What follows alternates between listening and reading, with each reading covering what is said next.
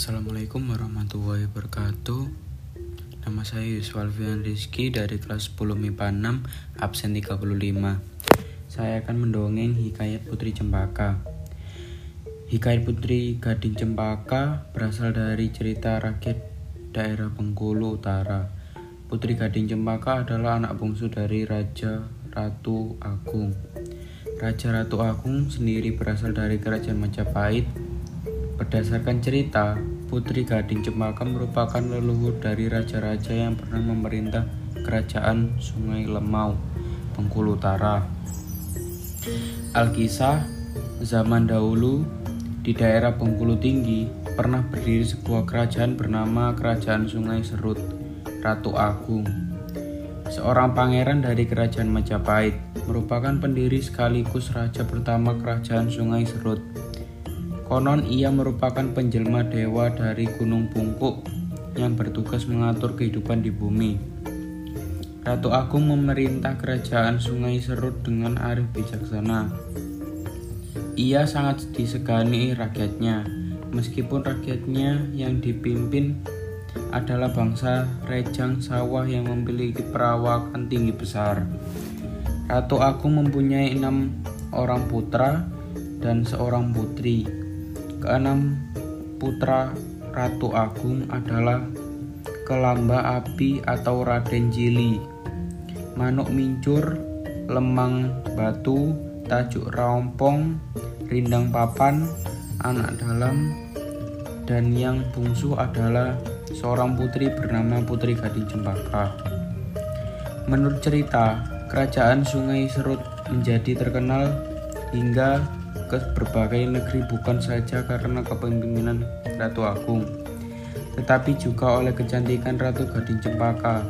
Meski usia Gading Cempaka baru beranjak remaja, namun kecantikan wajah sudah terlihat nampak mempesona bagai bidadari. Sudah banyak pangeran datang untuk meminangnya, namun Ratu Agung menolak semua karena sang putri masih belum cukup umur.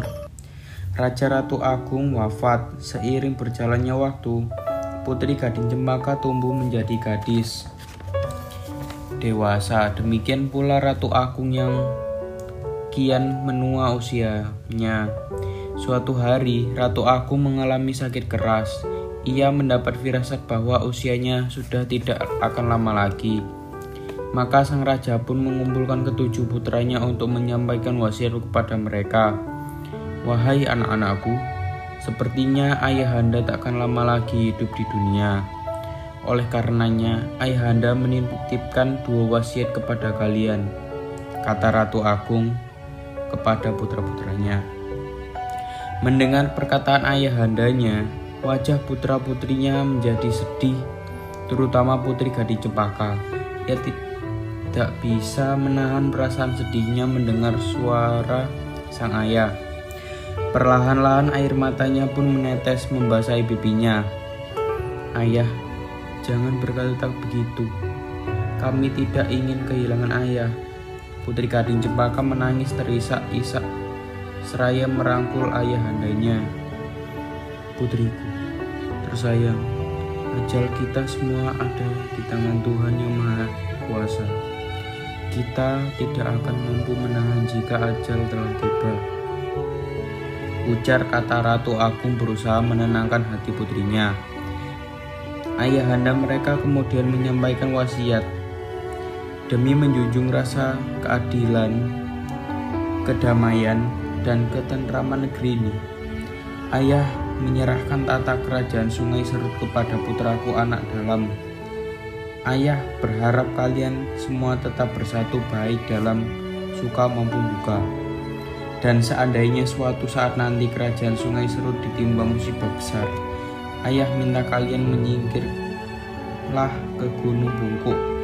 Kelak di Gunung Bungkuk akan datang seorang raja yang berjodoh dengan anak gadisku tercinta, Putri Gading Cepaka. Penyerahan tahta kerajaan Sungai Serut pada anak dalam dapat diterima oleh putra-putranya dengan baik kelima saudara tuanya sama sekali tidak memiliki rasa iri hati bahkan mereka sangat pendukung dipil anak dalam sebagai pewaris tahta. Beberapa hari kemudian, Raja Ratu Agung menembuskan nafas terakhirnya. Seluruh negeri pun berduka cita. Hati putri Gading Cempaka hancur berkeping-keping tidak rela melepaskan kepergian ayahandanya.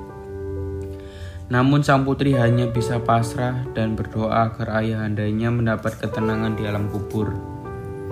Pangeran anak dalam menjadi raja kerajaan Serut. Anak dalam kemudian dinobatkan menjadi raja menggantikan ayahnya. Seperti ayahnya, Raja anak dalam adalah seorang pemimpin adil bijaksana. Ia beserta keenam saudaranya senantiasa hidup rukun damai. Dalam waktu singkat, kemasyurannya pun tersebar ke berbagai negeri. Selain itu, kecantikan Putri Gading Cempaka semakin membuat kerajaan Sungai Serut Klan dikenal. Sudah banyak bangsawan maupun pangeran datang meminangnya, namun belum satu pun pinangan yang diterima. Suatu hari datanglah seorang putra mahkota dari kerajaan Aceh bernama Pangeran Raja Muda Aceh hendak meminang Budi Gading Cempaka. Sang pangeran datang bersama pasukan menggunakan kapal layar. Setiba di pelabuhan Bengkulu, sang pangeran mengutus beberapa penasehat ke istana kerajaan Sungai Serut untuk menyampaikan pinangan kepada raja anak dalam. Mohon ampun, Baginda Raja, anak dalam. Kami adalah utusan pangeran raja muda dari kerajaan Aceh. Saat ini beliau tengah menunggu di atas kapal yang sedang bersandar di dermaga. Kata salah seorang utusan seraya memberi hormat. Apa yang bisa saya bantu untuk pangeran kalian? Tanya Raja Alam. Sebenarnya maksud kedatangan kami kemari adalah untuk menyampaikan pinangan Raja Muda Aceh pada Putri Gading Cempaka, jawab sang utusan. Raja anak tidak mau mengambil keputusan sendiri, ia mengajak saudara-saudaranya untuk membicarakan masalah tersebut. Sementara itu, para utusan diminta untuk menunggu sejenak. Tak berapa lama kemudian, mereka pun kembali menemui para utusan Pangeran Raja Muda untuk menyampaikan hasil mufakat yang telah mereka putuskan. Maafkan kami, wahai utusan Pangeran Raja Muda Aceh. Kami memutuskan untuk tidak menerima pinangan Pangeran Raja Muda, Muda Aceh. Kata Raja Anak Dalam. Jawaban Raja Anak Dalam membuat para utusan Pangeran Aceh terkejut. Dengan perasaan kecewa, mereka segera kembali ke dermaga untuk melapor kepada Raja Muda Aceh. Betapa murkanya pangeran dari tanah rencong itu saat mendengar laporan tersebut. Sungguh keterlaluan, mereka berani menolak pinanganku kata Raja Muda Aceh Bram. Perang antara kerajaan Aceh dengan kerajaan Sungai Serut merasa dikecewakan. Pangeran Muda Aceh menjadi marah. Ia lantas menantang kerajaan dalam untuk berperang. Perang besar antara kerajaan Aceh dengan kerajaan Sungai Serut akhirnya tak terhindarkan.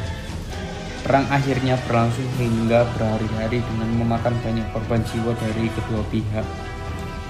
Perang terus bercamuk, mayat-mayat sudah berhari-hari bergelimpangan tanpa terurus mulai membusuk.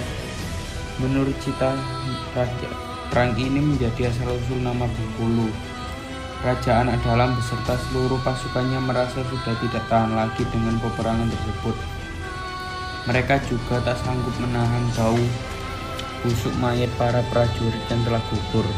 Saat itulah raja teringat pada wasiat ayahandanya.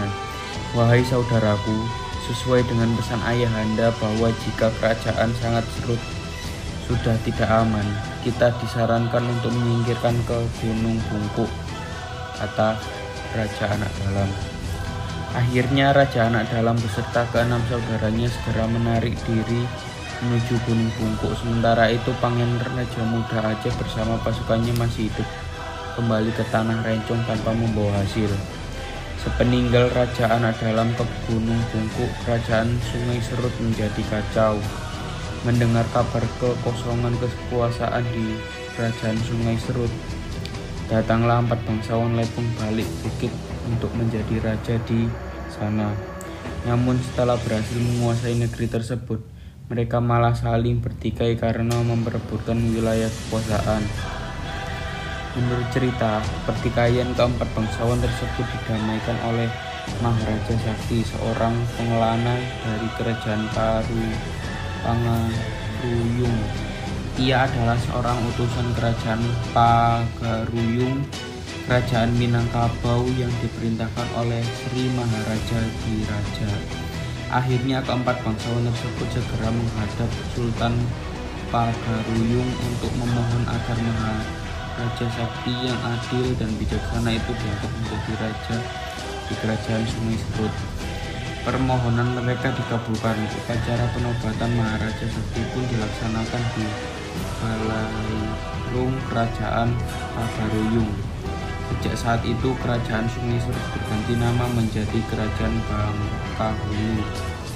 Maharaja Sakti menjadi raja kerajaan Bangkahulu.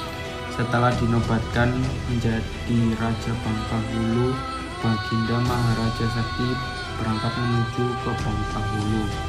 Diiringkan oleh ratusan pengawal, keempat bangsawan yang tadinya bertikai juga ikut mengiringi sang raja. Setiba di sana, upacara penobatan sebagai raja kerajaan Bengkulu pun telah disiapkan namun ketika upacara akan dimulai, tiba-tiba langit berubah menjadi gelap. Lalu turunlah hujan sangat deras diiringi angin kencang. Atas kesepakatan bersama, upacara penobatan akhirnya ditunda hingga cuaca kembali cerah. Namun hingga malam hari, hujan tak badai tak kunjung berhenti. Malam harinya Baginda Maharaja Sakti bermimpi melihat seorang bidadari sedang menari di tengah hujan badai. Ajaibnya, tak sedikit pun tubuh sang bidadari basah terkena air hujan. Sang bidadari kemudian pergi menuju ke Gunung Bungkuk. Keesokan harinya, Baginda Maharaja Sakti menceritakan perihal mimpinya kepada keempat bangsawan. Para bangsawan kemudian meminta seorang paramal untuk menafsirkan mimpi tersebut.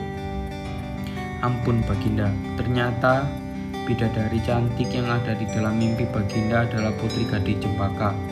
Putri penguasa wilayah ini di masa lalu. Kini ia tinggal di Gunung Bungkuk bersama keenam saudaranya.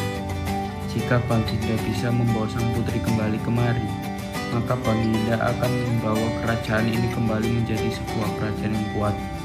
Menurut amalan hamba, putri Gading Cempaka kelak akan menurunkan raja-raja di negeri ini, ungkap si peramal. Mendengar penjelasan si peramal, sang baginda pun berhasrat meminang putri Gading Cempaka. Ia lalu mengutus keempat bangsawan beserta beberapa pengawal untuk menjemput putri Gading Cempaka di Gunung Bukuk. Setiba di sana, mereka menghadap Raja Anak Dalam. Maharaja Sakti menikah Putri Gading Cempaka. Ampun Baginda, kami adalah utusan dari tuanku Baginda Maharaja Sakti. Beliau adalah penguasa penguasa kerajaan Bangkahulu yang dulunya merupakan kerajaan Sungai Serut. Atas titah beliau, hamba diminta untuk menjemput tuanku Putri Gading Cempaka beserta tuan-tuan sekalian.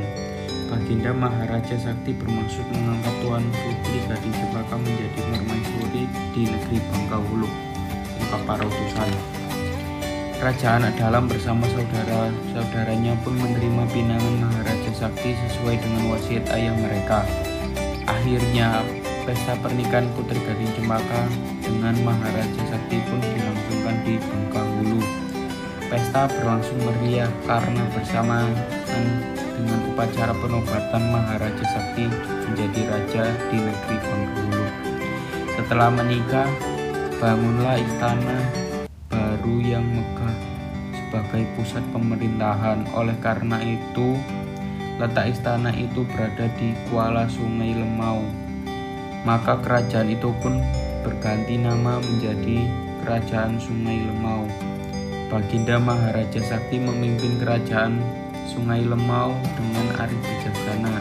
Ia beserta pemaisurinya, Putri Gading Cempaka hidup bahagia.